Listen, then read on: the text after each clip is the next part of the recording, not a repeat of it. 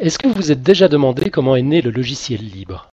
Quelle est l'idéologie derrière sa naissance, ou plutôt sa renaissance dans les années 70 et 80 Comment, en partant d'une poignée de geeks barbus pleins d'idéaux, on en est arrivé au blog, à la musique libre de droit comme celle du générique de votre podcast préféré, à Wikipédia, à Wikileaks ou au Parti Pirate? Eh bien, c'est ce qu'Hélène va tenter de décrypter pour nous ce soir en examinant également comment tout cela impacte la science. Vous êtes sur Podcast Science, nous sommes le mercredi 11 avril 2012. Welcome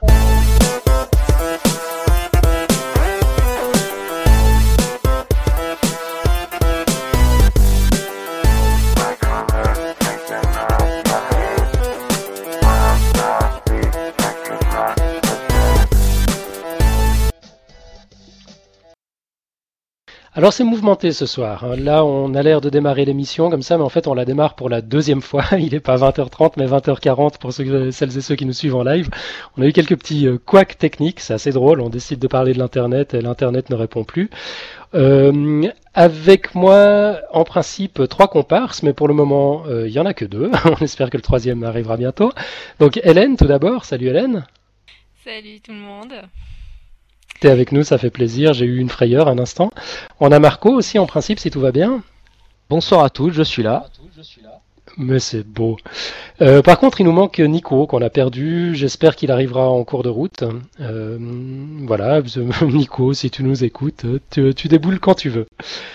Donc euh, ce soir, on parle, on parle de la genèse du logiciel libre. C'est Hélène qui nous, qui nous présente son dossier. On va pouvoir attaquer tout de suite. Hélène, t'es prête? Oui, oui. Donc pour une fois, on va parler un peu de la jeunesse de ce dossier. Puisqu'en fait, euh, si vous avez tout suivi, j'aurais dû le présenter un moment en janvier et puis ça a été repoussé à date ultérieure et le voici. Donc en fait, j'ai eu cette idée après la fermeture de Mega Upload, qui était un site très connu et qui euh, proposait des contenus pas forcément très légaux et euh, une euh, série d'attaques euh, de déni de service, donc où on empêchait les gens d'accéder à certains sites. C'est revendiqué par les Anonymous, un groupe de comment dire un groupe de personnes plus ou moins hackers qui qui justement essayent de faire des des choses un peu un peu particulière. on verra un peu plus tard. c'est pas. Ok. Ouais, sur le collage, non. Et puis, euh, ça s'inscrit aussi euh, en même temps dans un combat euh, de contre des lois de protection des droits d'auteur aux États-Unis. Vous avez peut-être remarqué en janvier, il y avait un jour où on n'avait plus accès à Wikipédia en anglais. Et il y avait Absolument, c'était dramatique d'ailleurs. Plus, plus accessible. Et en fait, j'ai l'impression d'être euh, privé. Et en plus, euh, maintenant, il y a des manifestations assez régulièrement contre euh, quelque chose qui s'appelle ACTA, qui est un accord contre la contrefaçon. Donc voilà, je me suis quand même du coup demandé un peu tous ces groupes qui proposent des actions politiques en lien avec ce qu'on pourrait appeler la culture internet, donc l'idée un peu euh, d'un internet libre où tout est gratuit, euh, avec euh, bon alors les Anonymous comme on a parlé, mais des associations comme la Quadrature du Net en France ou les partis pirates de par le monde, qui est particulièrement fort en Allemagne, enfin, tout est relatif. Donc, bah, je suis partie à la recherche d'informations plus ou moins scientifiques, enfin plutôt plutôt scientifiques, mais sur ces mouvements. Euh, faut dire que je reconnais déjà un bon bout, donc c'est peut-être pour ça que des fois euh, je, vais peut-être aller un peu vite sur certaines notions. J'essaye de bien expliquer, mais bon. Voilà, on a le droit de m'interrompre et de me dire non, je comprends rien. Compte sur nous. voilà. des fois, on est parti dans ce truc et puis on oublie un peu que les autres ne savent pas. ok, donc ça c'était la euh, genèse. Voilà. Donc, euh, bref, tout ça c'était un peu compliqué parce qu'il y a, beaucoup de choses, mais un peu dans tous les sens. Et euh, ce qui m'a un peu irrégulier, c'est une, une thèse qui est apparue euh, sur le web, qui était arrivée bah, juste après le moment où j'aurais dû faire le, le dossier, qui présente justement, au lieu de partir d'Internet, qui part du logiciel libre. en fait, et des mouvements libertaires qui pourraient, qui se reposent sur le succès du logiciel libre. Donc, pour en venir. D'accord, donc c'est une thèse de, c'est une thèse de sociologie, c'est ça? Une thèse de sociologie, voilà. Donc il y a le lien dans le dossier. Ok, parfait. Euh, donc en fait, nous allons voir euh, calmement comment on est passé d'une culture euh, partagée par un petit groupe d'universitaires à des réalisations qui sont complètement moulées, enfin marquées par leurs idéaux. C'est, et comment ces réalisations après sont revenues sur euh, quelque chose de plus politique et en plus qui modifie euh, pas mal le monde de la recherche en, ce moment. Donc voilà, ça fait un grand grand programme. Donc euh, au départ, ben, faut, faut On est revenir aux créateurs d'internet et du mouvement du logiciel libre parce que c'est un peu les mêmes. En fait, il s'agit essentiellement d'universitaires américains enfin pas que américain, mais euh, une partie euh, américaine, et qui était très imprégné de l'idéologie libertaire qui était présente sur les campus américains, en particulier euh, californiens, dans les années 60 et 70. Donc c'est tout ce qui est mouvement des droits civiques, les mouvements hippies, enfin voilà, des trucs bien sympas. Ils se sont autonomés hackers, ou pour en français on dit bidouilleurs. Et ce choix de terme est pas anodin puisque en fait euh, ça vient de hack qui est en informatique en fait est une solution rapide et bricolée pour contourner un problème. Donc euh, voilà, donc ils essayent toujours de trouver euh, une solution qui fonctionne. Plus ou moins élégamment. Donc juste pour dire, un hacker, il faut pas le confondre avec ce qu'on appelle des crackers, donc qui sont ceux qui vont chercher les faiblesses des logiciels ou des systèmes informatiques et qui vont ou non exploiter euh, la faiblesse euh, ou euh, seulement l'indiquer au, créateur pour qu'il la, la répare. Donc ça, c'est ce qu'on appelle, ce que les journaux appellent souvent communément hacker, enfin les gens qu'on voit dans les séries qui, qui vont chercher des, informations au fin fond des, serveurs du FBI pour comprendre. Enfin bref. Donc voilà, c'est juste pour faire cette distinction. les hackers, c'est juste des bidouilleurs donc euh, voilà. Et euh, donc en fait, euh, au départ, dans les années 60-70, c'est le début de l'informatique. c'est pas forcément bon, il n'est pas forcément encore complètement hacker. Et puis ça s'est mis en forme à travers des textes, enfin, ce qu'on pourrait appeler des textes fondateurs dans les années 80. Et euh, ainsi, euh, Steven Levy, qui est un journaliste spécialisé, spécialisé dans l'histoire du mouvement hacker, euh, a exprimé que l'éthique hacker reposait sur quelques principes. Donc d'abord, toute information est par nature libre. Il ne faut pas se fier à l'autorité et promouvoir la décentralisation. Les hackers se jugent par leur prouesse et non par leur hiérarchie sociale. Art et beauté peuvent être créés avec un ordinateur et les ordinateurs peuvent changer et améliorer la vie. Ça c'est assez important, surtout les trois premières, euh, par rapport à la par rapport justement à Internet, au logiciel libre, puisque euh, c'est les principes de base. Internet, euh, c'est décentralisé, le logiciel libre, ben, déjà il est libre comme l'information et puis euh, il n'y a pas forcément d'autorité. Enfin voilà. Donc on pourrait se poser euh, question puisque en fait euh, ils sont quand même imprégnés d'un de mouvement politique libertaire, savoir si les hackers sont plutôt de droite ou de gauche. Et en fait, eh ben, il existe des hackers de toutes les tendances politiques qui vont de l'extrême gauche à l'extrême droite. Et pour bien comprendre ça, en fait, c'est que on a l'habitude de représenter euh, les, politiques sur un axe gauche-droite, avec des gens qui sont euh, pour une économie euh, très sociale à gauche et puis un peu moins sociale à droite. très classiquement, PS est à gauche et on a l'UMP à droite. Mais en fait, on peut faire ça avec d'autres axes par exemple, euh, si euh, on est ou pas pour l'écologie, euh, si on veut un rôle important de la religion dans la société, ou au contraire une société totalement laïque, le commerce extérieur, enfin bref. Et donc un, politicien américain, Nolan, a proposé un graphique sur deux axes, avec à l'horizontale la liberté économique, donc il reprendrait la gauche et la droite, et sur la, verticale, la liberté.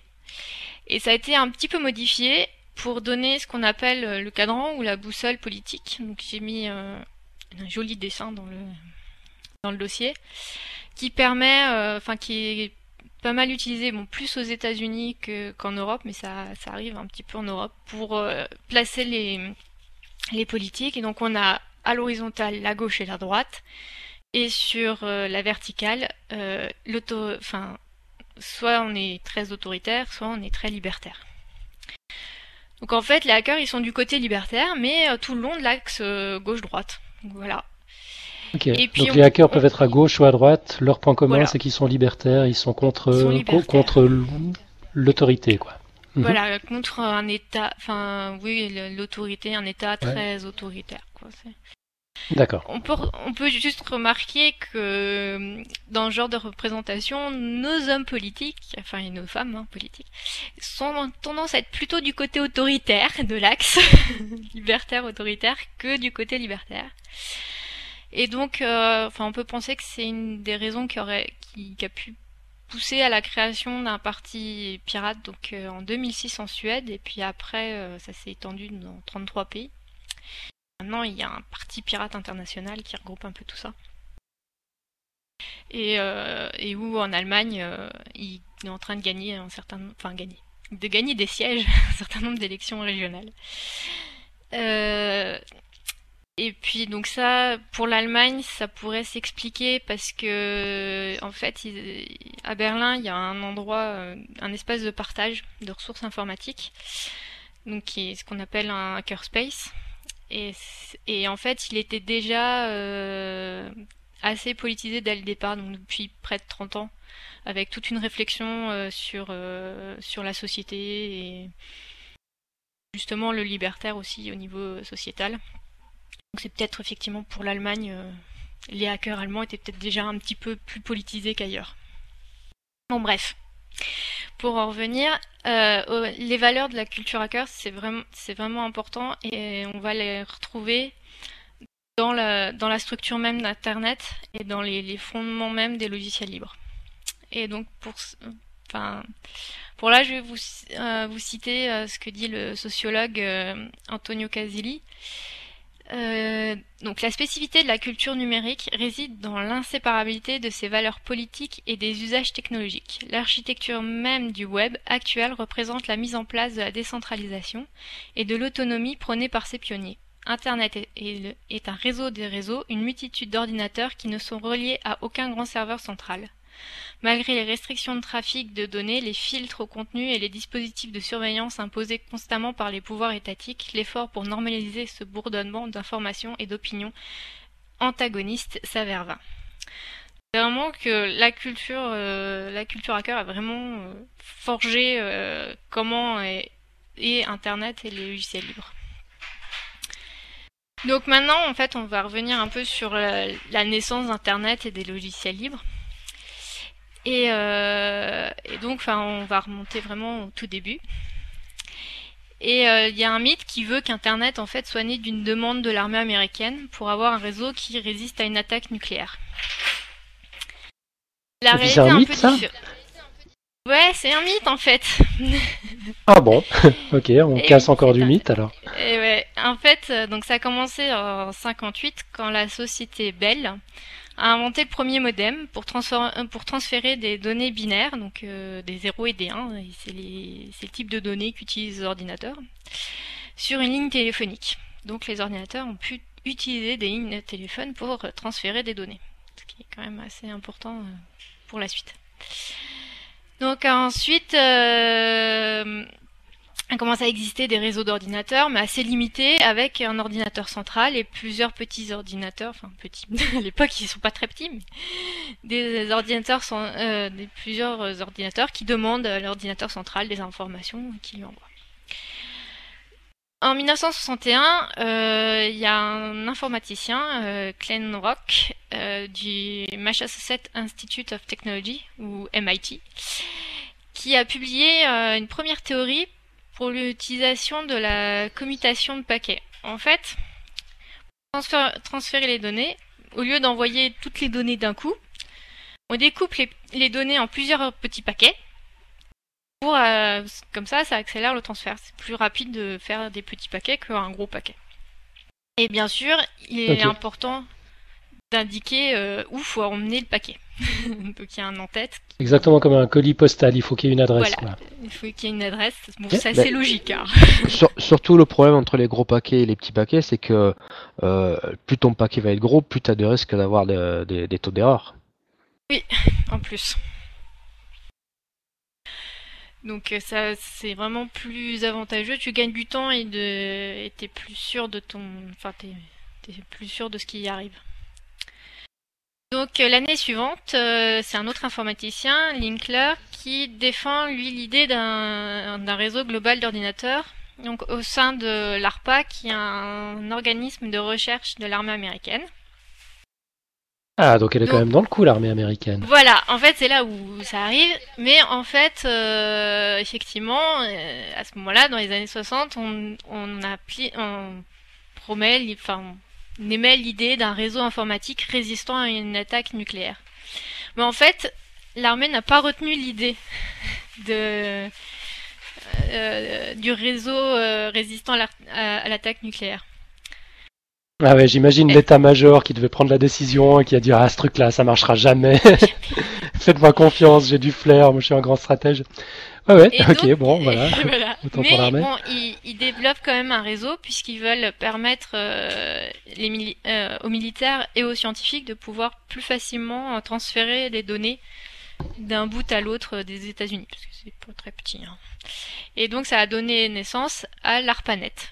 ARPA, euh, l'organisme de recherche, et puis NET, euh, le, le, le filet, le réseau en anglais.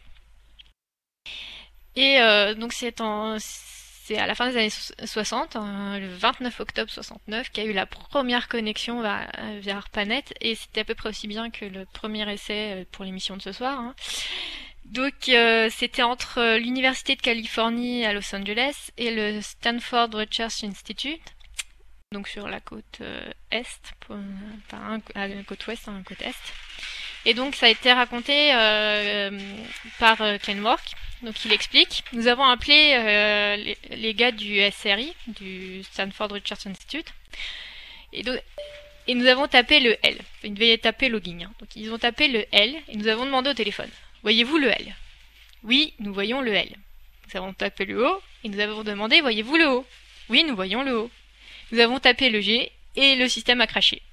Et c'était le début d'une révolution, mais ça marchait pas très bien. C'était le premier bug de l'internet. Premier bug dès le départ. Donc, euh, Troisième lettre, un bug déjà. Voilà. Donc, euh, trois ans plus tard, en 72, c'est 23 ordinateurs qui seront reliés via euh, l'ARPANET. Et euh, ça sera le premier mail qui sera envoyé entre euh, différents ordinateurs, enfin entre deux ordinateurs. Pareil, le- je crois que le, Ok. le, le super texte devait être bonjour, enfin quelque chose comme ça. Justement, au moins tu, il sais, est arrivé. tu sais ce qu'il voulait écrire en écrivant LOG après ou pas? C'est logging. Ah, pour login, d'accord. euh, se connecter à la- la- à l'autre ordinateur en fait. Ok. Oui. Et puis juste petit rectificatif, Stanford c'est pas sur la côte est, hein, c'est c'est aussi Ah. en Californie. Ah oui d'accord, j'ai non j'ai dû confondre avec un autre alors. Hmm. Désolé. oh la distance ne change pas grand chose dans ces histoires là à mon avis. Effectivement, absolument. Bref. La lettre, la troisième lettre ne serait pas arrivée quand même. Voilà. Euh, en 75, il y a une, euh, une autre avancée, c'est euh, le protocole IP. Donc en fait, qui permet de donner une adresse euh, en chiffres pour chaque ordinateur, enfin chaque Oui, chaque ordinateur connecté à un réseau permet de les identifier, donc euh, une adresse simplifiée. Et qui est assez intéressante justement pour l'envoi des paquets. Euh, en 79 apparaît le réseau euh, Usenet, qui est, un, réseau de forums qui est toujours actif. Et puis d'autres d'autres réseaux aussi se développent. Et grâce au protocole IP, ils vont pouvoir s'interconnecter en 1981. Et c'est à ce moment-là qu'on parle d'Internet, le réseau des réseaux. Euh, il reprend les réseaux déjà existants en fait, il les reconnecte tous ensemble. Euh, en 1988, un système de messagerie instantanée est mis en place, c'est l'IRC, l'Internet Relay Chat. Donc c'est un peu comme MSN, peut-être plus connu. Mais voilà. Euh, qui est toujours très utilisé par les développeurs, en particulier euh, les développeurs euh, de logiciels libres. C'est pour ça que j'en parle. Et puis les Anonymous aussi. À la fin des années 90, Tim Berners-Lee, qui travaille au CERN, propose en fait une architecture qui permet de, de lier et d'accéder plus facilement aux informations via une interface un petit peu plus graphique. Enfin, une interface de alors navigation. c'est pas la fin des années 90, hein. C'est au début des années 90, c'est en 90 en fait. J'ai dû me tromper quand j'ai tapé le texte. Je corrigerai. Euh, donc oui, euh, fin des années 80. Oui, si, c'est euh, oui, c'est début des années 90, oui, effectivement. C'est Du bête. Et donc qui permet de- d'accéder aux informations via donc une interface de navigation en utilisant des techniques d'hypertexte, donc qui permettent de faire des liens et euh, dans le texte en fait. Ça permet de, lier donc tout ce qui est lien internet euh, quand on lit euh, mon dossier par exemple, c'est c'est de l'hypertexte. Donc ça, repose sur le langage HTML, qui est le langage de base sur toutes les pages web. Et puis le protocole HTTP qui est devant toutes les adresses web. On écrit HTTP www. Et d'ailleurs les www sont pour euh, World Wide Web qui euh, donc se met en place euh, à ce moment-là. En fait, c'est pour bien montrer que Internet et le web, c'est bah, c'est pas deux choses différentes, mais c'est pas c'est pas la même chose. Ouais, c'est pas exactement la même chose. L'Internet, c'est plus, c'est plus global. L'Internet, c'est le réseau physique, et puis le web, c'est cette couche d'interface qui nous permet à tous d'utiliser Internet finalement, sans être des uber geeks. voilà. Bon, le, le mail, ça, on peut l'utiliser sans être des uber geeks. euh. C'est vrai, c'est vrai. Bah, le, le- voilà, le mail, c'est une des applications de l'Internet, le web en est une autre. Voilà. C'est ça, on peut dire, hein, pour résumer. Oui, c'est ça. Mais c'est important parce que quand on parle d'internet qui est décentralisé, c'est vraiment plus l'internet que forcément le, le web. Mhm. Le web n'est pas forcément totalement décentralisé. Donc, euh, dans le même temps que cette, euh, de ce développement de l'internet, en fait, on a l'apparition des premiers micro-ordinateurs, donc euh, sur les années 80. euh. Donc, ils arrivent sur le marché et en fait, là, ça va complètement chambouler le monde du logiciel. Donc jusqu'à jusque dans les années 80, les fabricants, quand ils vendaient un ordinateur, ils en vendaient pas tous les deux jours, hein, c'était un peu cher, euh, c'était très spécialisé, ils offraient les logiciels nécessaires à l'acheteur. En plus, euh, l'entreprise qui achetait les ordinateurs, euh, pour pouvoir faire tourner l'ordinateur, avait besoin d'informaticiens, donc ils avaient des informaticiens qui pouvaient améliorer le logiciel en cas de besoin. Et, en fait, bah, la micro-informatique, ça, a complètement chamboulé ça, puisque euh, l'ordinateur, euh, enfin, il y avait beaucoup plus d'ordinateurs, c'était plus démocratique, et en plus, il y avait plus d'usages possibles de l'ordinateur. Donc en fait, il y a eu l'apparition d'entreprises qui voulaient vendre uniquement des logiciels euh, en fournissant une version dite compilée. C'est-à-dire que si on compare le logiciel à un plat, il faut la recette, c'est le code source des logiciels. Avec ça, le- quand on compile, on fait le plat. donc la version compilée, c'est le plat, et l'ordinateur va utiliser, enfin, va utiliser la version compilée pour euh, faire tourner le logiciel, euh, pouvoir faire ce qu'on a envie de faire, euh, taper un texte, on peut améliorer des photos, enfin voilà, ce qu'on peut faire avec un logiciel. Donc en fait, il donne plus que la version dite compilée, donc où on peut plus modifier le logiciel. Et en plus, comme ils ont un droit d'auteur, puisque les logiciels sont soumis à la propriété intellectuelle et en particulier au droit d'auteur, ils ont émis des licences d'utilisation où ils restreignent euh, les droits des usagers, en particulier euh, pour partager et modifier le logiciel. Parce que c'est logique, si on veut vendre quelque chose, on ne peut pas laisser les gens après le distribuer euh, des copies à tout va. C'est la base. Donc en fait, ça, ça, a tranché avec les habitudes qu'avaient les programmeurs avant. Parce qu'en fait, au début, déjà, la communauté était extrêmement restreinte.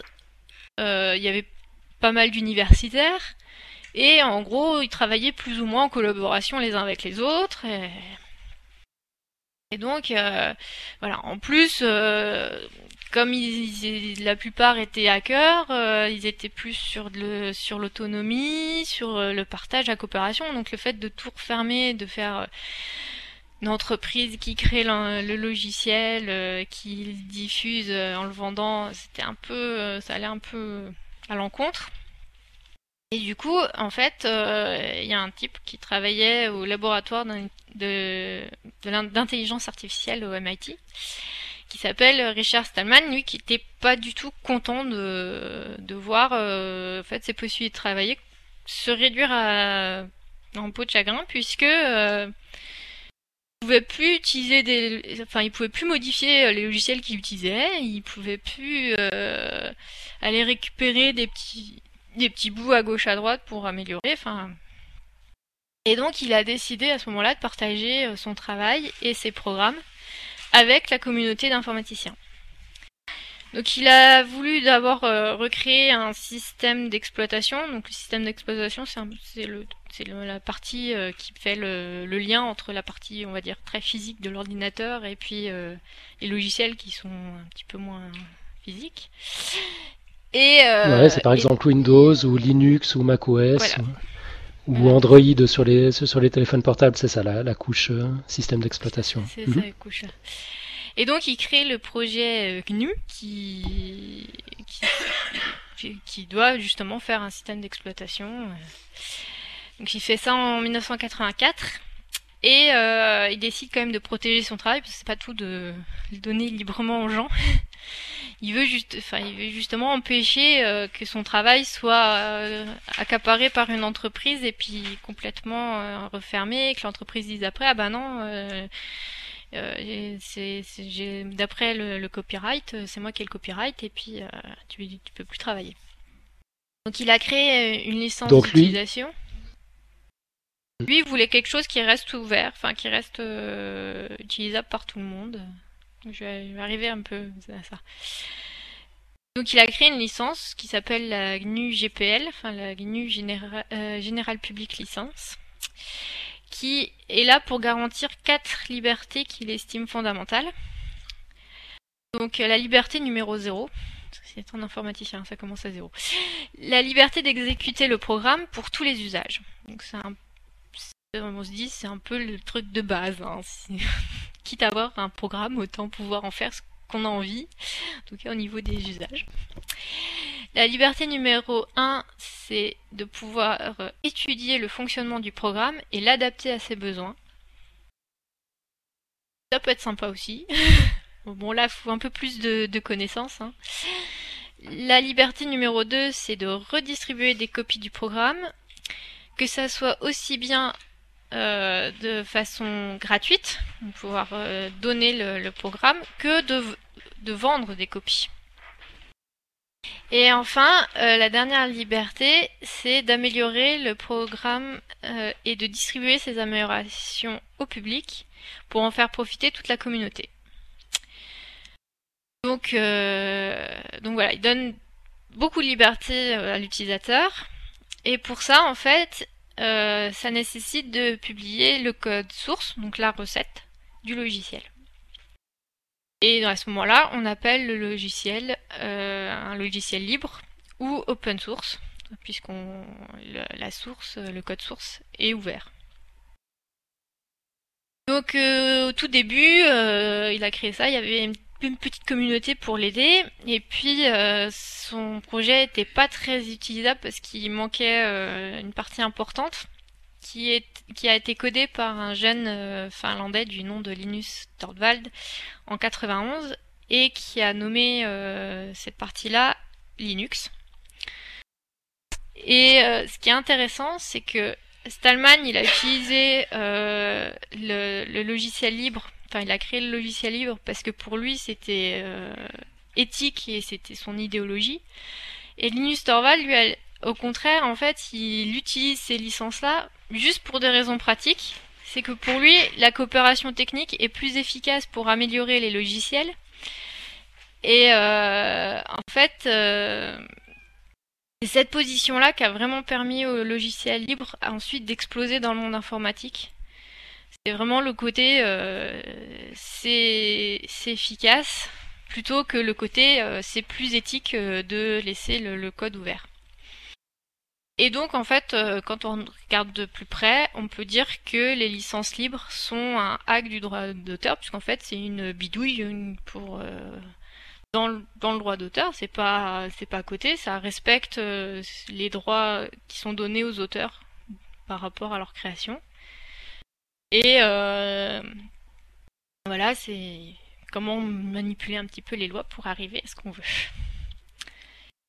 Donc, euh, si, les, licences libres permettent euh, de modifier ou de revendre des logiciels libres, en fait, le modèle, enfin la, base, le logiciel de base va rester gratuit parce qu'il y aura toujours quelqu'un qui va redistribuer le logiciel de façon gratuite.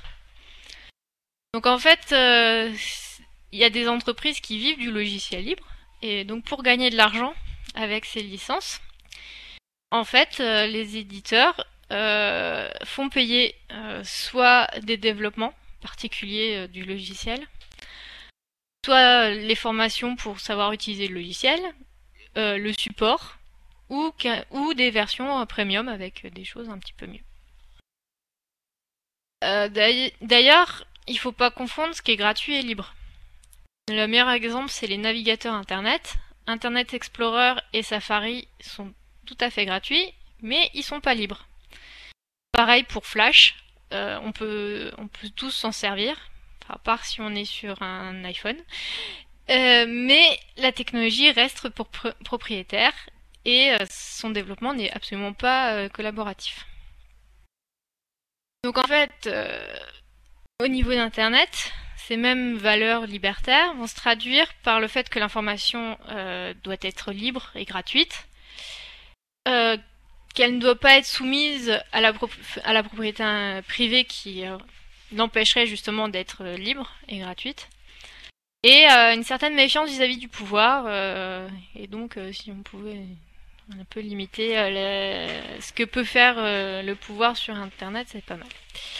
Donc euh, c'est dans cette optique qu'on qu'est né Wikipédia, donc qui est une encyclopédie libre et coopérative, donc au début des années 2000. Et euh, aussi euh, Wikileaks, dont on a entendu parler il y a deux ans, qui se veut être un espace qui va diffuser de l'information pour faire un contre-pouvoir en fait, puisque l'information va porter le pouvoir. Et donc il publie et, et, essentiellement des fuites, ce qui n'est pas forcément du goût justement des pouvoirs en place. Donc euh, on voit vraiment bien avec cette histoire que c'est vraiment les idéaux libertaires euh, euh, qui, sont au cœur même de la philosophie des hackers qui, qui a influencé la façon dont est Internet et les logiciels libres à l'heure actuelle. Sans sans cette philosophie, euh, il n'y aurait, y aurait pas d'Internet et pas de logiciel libre. Et en plus, Internet et logiciel libre sont complètement liés parce que sans logiciel libre, on ne peut pas faire un réseau de réseaux comme Internet. Et sans euh, Internet, on ne peut pas euh, développer facilement des logiciels de façon communautaire et pouvoir les proposer au plus grand nombre de façon libre et gratuite.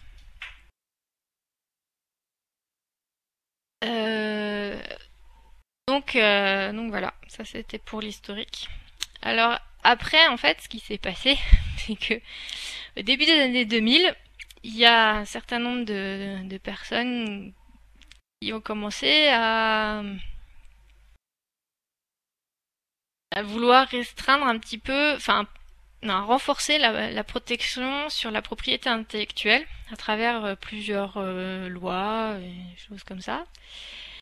Qui, en fait, euh, cette, le renforcement des protections allait fortement limiter la possibilité des programmeurs de faire des logiciels libres. Donc euh, pour ça, les développeurs ont, sont, montés au créneau pour défendre euh, leur, liberté et surtout ils ont élargi leur discours au lieu de dire ah oui mais cette loi ça va pas, on va plus pouvoir faire nos logiciels libres. Ils ont commencé à dire ah oui mais la loi elle va contre la liberté d'expression et donc après ça dépend plus ou moins des, combats contre la démocratie puisque la démocratie euh, nécessite euh, la liberté d'expression avec une, euh, une, vision de la liberté d'expression très très large. donc dans ces combats en fait les, programmeurs ont utilisé les, mêmes outils, les, mêmes méthodes que ceux qu'ils ont l'habitude quand ils font des logiciels libres. Donc euh, ils, font, ils ont des discussions entre eux, de façon assez démocratique. Ils vont coopérer sur, euh, dans, leur, dans leur collègue d'information en particulier euh, sur toute l'information légale. Et puis ensuite, ils vont diffuser leurs idées à travers les réseaux. Et donc, euh, ça a donné naissance à ce moment-là qu'en fait, on voit apparaître les nouvelles formes d'engagement politique, donc soit sous forme de partis politiques avec le parti pirate, soit sous forme d'associations militantes telles que la Quadrature du Net en France, ou alors euh, des groupes d'action un peu plus directs tels que les Anonymous, puisque eux, ils vont être plus dans, dans des actions euh, rapides, euh, sur un moment, à un moment. Et, euh, et en plus, à ce moment-là, les défenseurs des logiciels libres vont rencontrer d'autres militants euh, libertaires et il va y avoir un espèce de croisement des deux. Et ça commence euh, dès 1998 aux États-Unis avec le vote de, du Copyright Term Extension Act, en fait, qui est une loi qui euh, allonge le temps de sous lequel euh, une œuvre est sous, copyright. Et les gens pensent que c'est un peu Disney qui est derrière ça parce que c'était juste au moment où ils allaient perdre le, copyright euh, du personnage de Mickey Mouse. Donc voilà, bref. Et à ce moment-là, en fait, il y a un certain nombre de, de juristes ou d'autres personnes un peu intéressées à ces questions-là qui, euh, qui ont convergé dans un mouvement intellectuel et euh, qui ont euh, qui ont pensé à des, des biens communs liés justement à la production d'informations et à la créativité et qui étaient particulièrement qui naissaient particulièrement sur les, réseaux numériques. Donc en fait en résistance à cette privatisation des des droits, euh, des droits d'auteur, un juriste américain, Lawrence Lessing, a pris pour modèle le monde du logiciel libre et il a créé avec d'autres juristes les licences Creative Commons. Donc qui sont plus, adaptées en fait aux œuvres d'art que les licences de logiciel libre.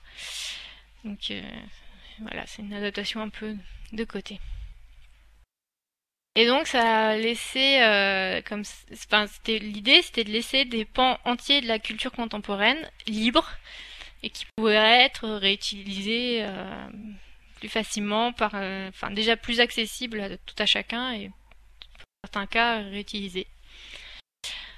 Mais la plupart des licences Creative Commons sont sont pas tout à fait libres dans le même sens que celui défini par Stallman, puisqu'il y, y en a un certain nombre qui sont, euh, qui sont, enfin, qui sont simplement libres de distribution. On peut pas, par exemple, il y en a où on peut pas euh, utiliser les les œuvres pour faire de l'argent, et puis il y en a d'autres où euh, on peut pas modifier les, les œuvres, donc du coup c'est c'est un peu antigoniste par rapport à l'idée qu'avait euh, Stallman euh, pour, réellement le libre.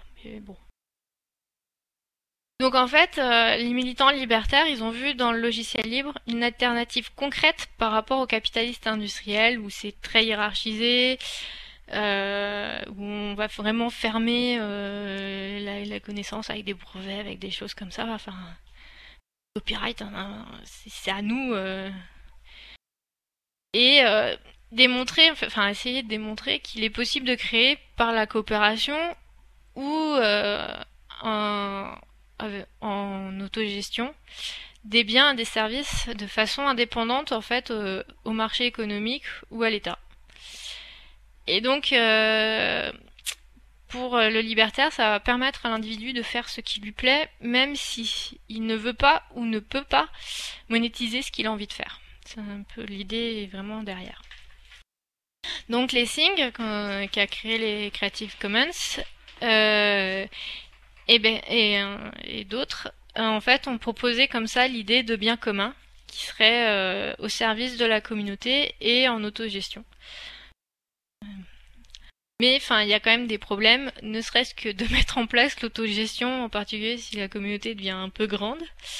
Et puis surtout la réutilisation d'un travail euh, fait gratuitement par quelqu'un euh, pour faire de l'argent, euh, enfin que quelqu'un d'autre fasse de l'argent dessus. Donc, donc voilà. Donc maintenant, on va voir un petit peu euh, comment euh, cet idéal du logiciel libre arrive dans le monde de la recherche scientifique et donc euh, revient sur, euh, sur les campus universitaires. Donc pour ça, il faut bien comprendre euh, le mode euh, traditionnel de diffusion du travail scientifique. Donc, euh, quand un scientifique, enfin des scientifiques en général, obtient un résultat, ils vont écrire un article. Et cet article, ils vont le soumettre à la revue scientifique. En règle générale, l'article a quand même un certain intérêt. Et du coup, euh, la, re la, revue dit voilà, je suis intéressée, et va demander à d'autres scientifiques spécialistes du domaine, qu'on appelle euh, reviewers dans ce cas-là, de vérifier les résultats, si c'est correct, et puis de corriger euh, s'il y a quelques erreurs, enfin, remanier un petit peu les, choses. Donc euh, à ce moment-là, s'il n'y a pas trop enfin qui ou pas trop à faire d'ailleurs, l'auteur, euh, les auteurs font les corrections euh, et, puis quitte à avoir un petit peu de discussion avec euh, les reviewers, même si les échanges sont censés être anonymes. Donc les reviewers ne connaissent pas le nom des auteurs et les auteurs ne connaissent pas le, nom des reviewers. Enfin bon, il y a quelques fois où le domaine de spécialisation étant quand même relativement petit, euh, les uns et les autres se doutent de qui ils sont.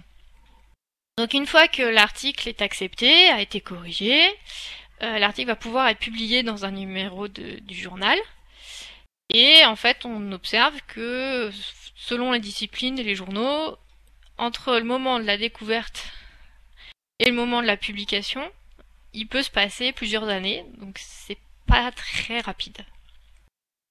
Et que la plupart du travail est fourni gratuitement par les universitaires. Donc euh, les auteurs ne se font pas payer pour les articles qu'ils publient, les reviewers euh, ne sont pas payés pour le temps qu'ils passent à relire, euh, et souvent même euh, il y a une partie de, l'édition, enfin des personnes qui sélectionnent les articles dans les journaux qui sont pas forcément non plus très payés pour ça. Et mieux que ça encore, il n'est pas rare que les auteurs payent pour se faire publier une fois qu'ils sont acceptés. Ouais. C'est-à-dire que c'est vraiment tout bénéf pour l'éditeur en question. Hein. Voilà. Et l'éditeur, lui, il va récupérer. Donc l'éditeur, lui, il, paye, il, il va, enfin, il, il paye entre guillemets des gens pour mettre en page. et pour publier donc au départ sous papier. Maintenant ça se fait plus trop, donc il y a même plus ce, passage par le papier. Et donc les, les, il se fait payer par les abonnements au journal ou à l'achat d'articles à l'unité. Puisqu'on peut acheter juste un article. Donc voilà, c'est un système qui a un certain nombre de, défauts, mais qui marche pas si mal que ça. Mais voilà, il y a le web qui arrive. Et là, il y a des physiciens qui euh, décident de créer une, archive, euh, enfin, l'archive, avec un, un, un, un, key au milieu, euh, fait, avec un jeu de mots. Et qui ou dans lesquels en fait ils récupèrent euh, les ce qu'on appelle des préprints. Donc c'est des versions de l'article euh, qui est soumis au journal donc souvent qui est accepté par le journal mais où il n'y a pas eu encore les correctifs des reviewers donc euh, ça permet en fait déjà de les conserver de pouvoir les envoyer par email à d'autres à d'autres chercheurs et, donc ainsi de mettre à disponibilité des articles en particulier euh, gagner un peu de temps sur euh, la publication euh, dans le journal. Donc en plus, cette possibilité d'accéder de façon beaucoup plus facile aux, articles arrive à un même moment où en fait le système traditionnel était en crise. En fait, le nombre d'articles augmentait et le prix des abonnements augmentait encore plus vite. Et dans le même temps, le budget des bibliothèques universitaires lui stagnait. Donc les bibliothécaires ne pouvaient plus acheter autant, euh, enfin ne pouvaient plus payer autant d'abonnements qu'avant. Donc du coup, on avait une diminution euh, de, l'accès à l'information, alors qu'en fait, techniquement, elle pouvait être très facilement accessible.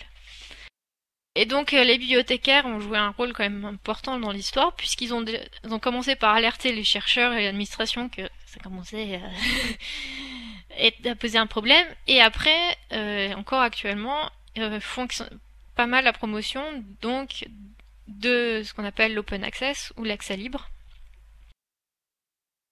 aux publications. Donc ce qu'on considère un peu comme le début, la naissance de l'open access, c'est euh, la déclaration euh, de l'open access initiative à Budapest en 2001.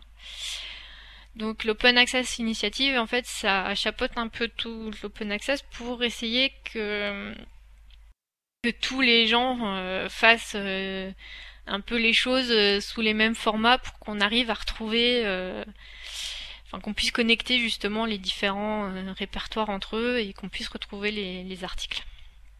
Donc en fait, il y a deux solutions pour rendre un article euh, en accès libre. D'abord, il y a l'auteur qui peut déposer dans une archive euh, ouverte ou sur une page personnelle l'article.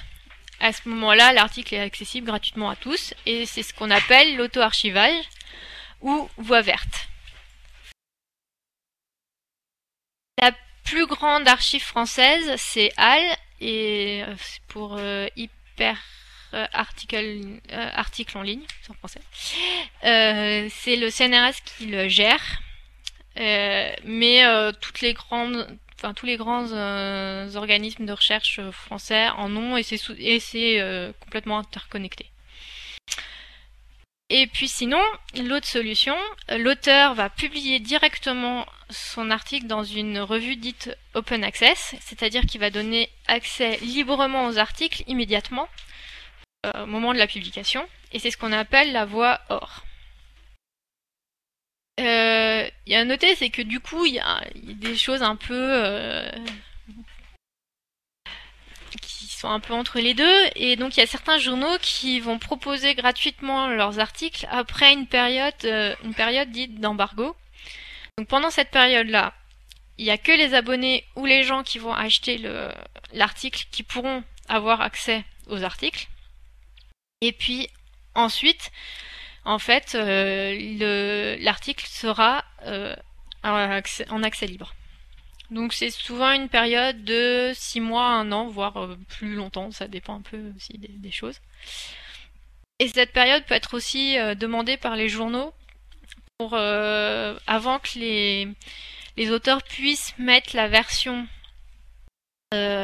éditée dans les archives. Donc voilà. Donc en fait, quand on, regarde l'usage qui est réellement fait de l'open access par les, scientifiques, en fait, c'est très variable selon les domaines.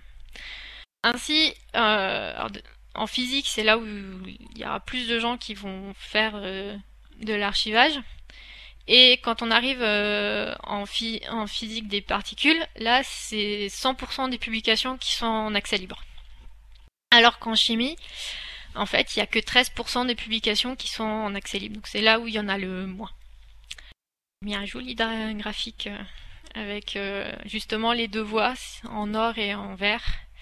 Selon les, les domaines scientifiques, on voit bien les différences selon les, domaines. En fait, euh, l'explication de ces variations, il y a déjà les habitudes la physique, euh, ils ont commencé à archiver assez tôt avec euh, Archivix, en particulier euh, en physique des particules. Et puis en plus, quand on regarde la physique des particules, ça pas, enfin, c'est une communauté assez petite, en plus qui travaille déjà très fortement en collaboration, parce que la physique des particules, enfin travaille euh, au CERN. Euh, enfin, soit ils travaillent au CERN, soit ils travaillent euh, en lien avec le CERN. Donc ils sont un peu, voilà, ils se connaissent un peu tous. Enfin, donc ça, marche mieux que par exemple en, chimie où forcément il y y a une compétitivité qui peut être industrielle derrière et qui où les laboratoires vont vouloir limiter la diffusion de l'information parce que euh, l'information peut rapporter de l'argent en passant par des brevets, des choses comme ça. Donc euh, voilà, ça explique en partie euh, des différences. Alors il y a quand même un certain nombre d'arguments pour, pour cette histoire d'accès libre.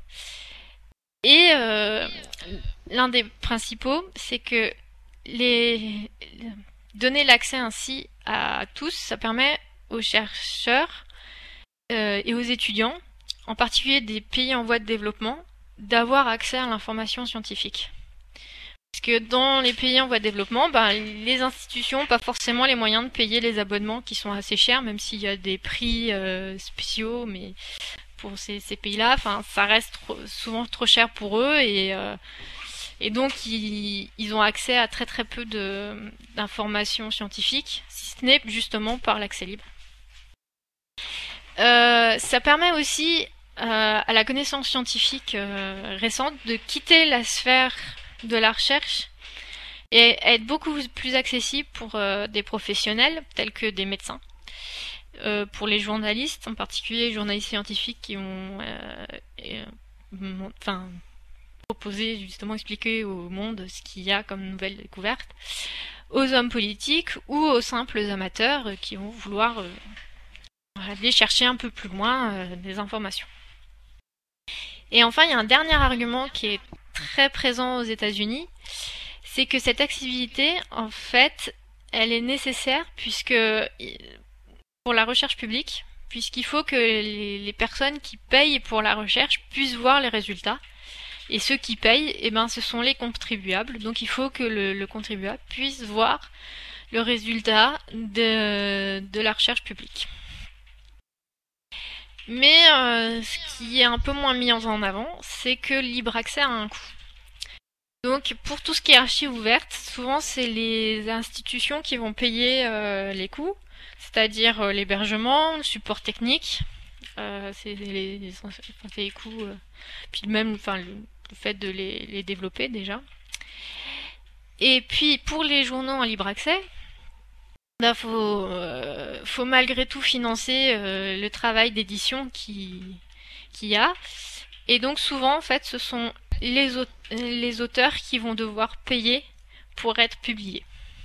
Et euh, là, il y a un certain nombre de gens qui se demandent si le fait de devoir, enfin, que les journaux gagnent de l'argent en étant payés par les auteurs, ça va pas, euh, ça va pas les tenter d'accepter euh, tout et n'importe quoi comme article euh, plus ou moins scientifique. pour gagner de l'argent au lieu de bien, enfin de faire un, un tri, ce qui est censé faire les, revues scientifiques.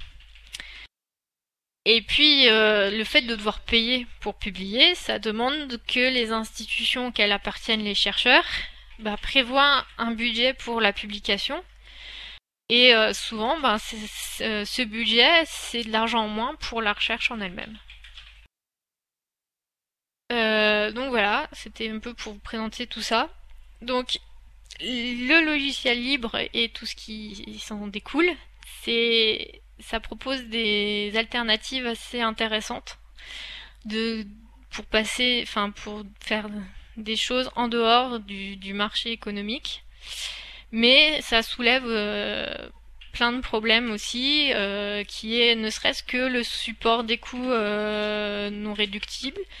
Il y a beaucoup, j'en ai pas parlé, mais il y a beaucoup de, logiciels libres qui n'existent que parce qu'il y a des entreprises qui payent des développeurs pour les faire, pour travailler dessus. Ou même ne serait-ce que le fait de faire appliquer les licences libres, en particulier au niveau des Creative Commons, où on a vu des fois, on ne sait pas trop euh, comment, euh, comment obliger les gens à les appliquer. Voilà, voilà. Ouais, ce que tu évoquais à l'instant, là, c'est Enfin, tu... vous m'entendez là? J'ai eu un problème, j'ai essayé d'intervenir. Ok, parfait, j'ai essayé d'intervenir à deux, trois reprises, mais malheureusement, on m'entendait pas on, a, des problèmes techniques en plus de tout le reste ce soir. Euh, mais ce, que tu évoquais à l'instant, Hélène, en fait, c'est le, problème de Firefox, par exemple, qui est un des logiciels libres grand public que pratiquement tout le monde connaît aujourd'hui, euh, qui dépend de la fondation Mozilla, qui elle-même est financée à hauteur de, je ne sais plus maintenant si c'est 70 ou 80% par Google. Ah ouais, c'est ça. C'est-à-dire que le, modèle est, libre, mais finalement le financement il est quand même il est quand même privé derrière. Et si Google décide de couper le robinet demain, bon, on ne sait pas ce qui ce qu'il adviendra de ben de, la fondation Mozilla.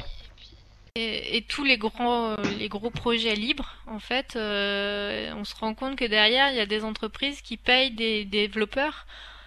Euh, ou qui donnent de l'argent justement aux fondations qui vont avoir quelques développeurs payés pour euh, pouvoir euh, gérer ces gros projets, euh, enfin qu'il y ait vraiment des gens qui puissent s'y plonger complètement dedans, quoi. Parce que l'idée du libre, limite, c'est les gens le dimanche, ils y vont et puis ils codent un peu, quoi. Mais des gros gros projets, juste avec des gens qui codent le dimanche, ça marche pas. Enfin, j'ai pas d'exemple, quoi.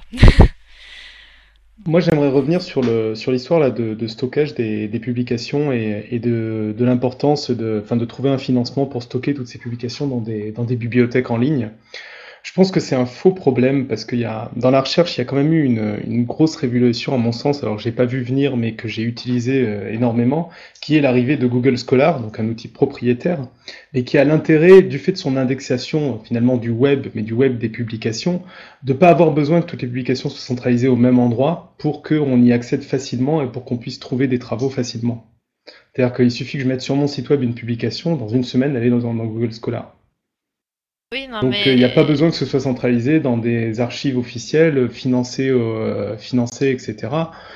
Pour que ça fonctionne, ça peut être chacun sur son hébergement ou sur l'hébergement de son laboratoire, et donc les coûts sont quasi inexistants, du, point de vue de l'hébergement en cas. Oui, mais enfin, pour l'instant, ce qu'on voit plus, c'est euh, c'est justement les, grosses archives institutionnelles justement, qui les gens reprennent après leur, euh, leur publication, enfin mettre des liens sur leur page. Après, oui, ils pourraient le faire. Ce que je veux dire, c'est que dans un travail de recherche, en fait, euh, moi, j'ai jamais été directement sur une de ces grosses archives et cherché un papier. J'ai cherché un papier sur Google, sur un moteur de recherche ou sur Google Scholar, euh, puis je suis tombé sur ces archives. C'est-à-dire que le, fait que ce soit centralisé et qu'il y ait l'outil de recherche ne m'a jamais apporté une utilité quelconque. Quoi.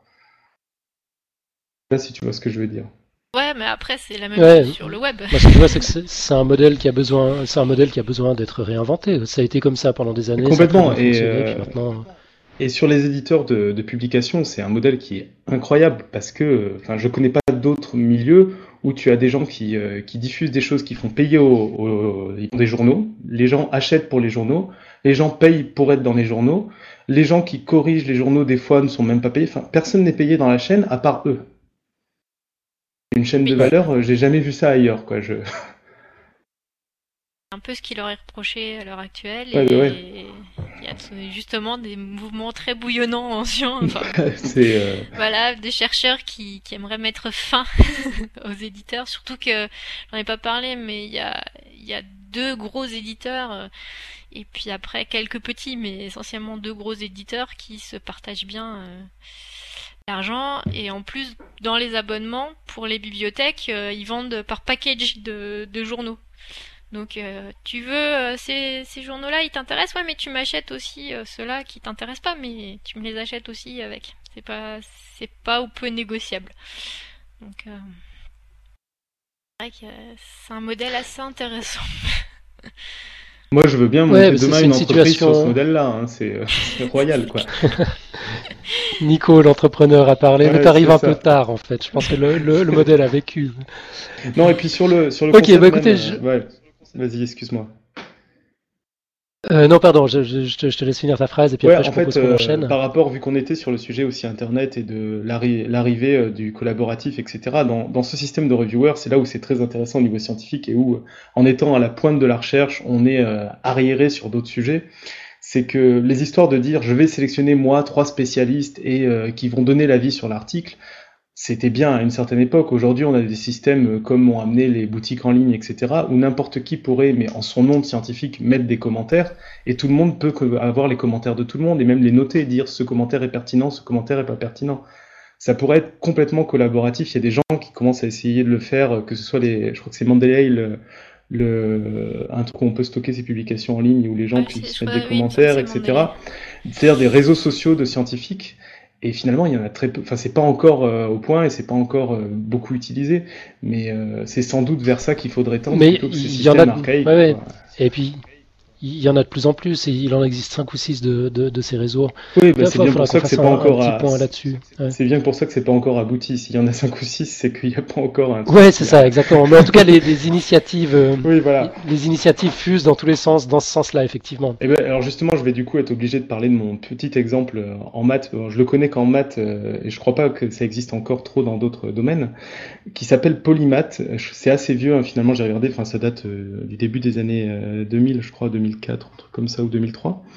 Et le principe est, hallucinant justement sur ce procédé, c'est de dire on va prendre un problème de maths et n'importe qui peut mettre un commentaire pour aider à résoudre le problème. Une sorte de Wikipédia des problèmes de maths.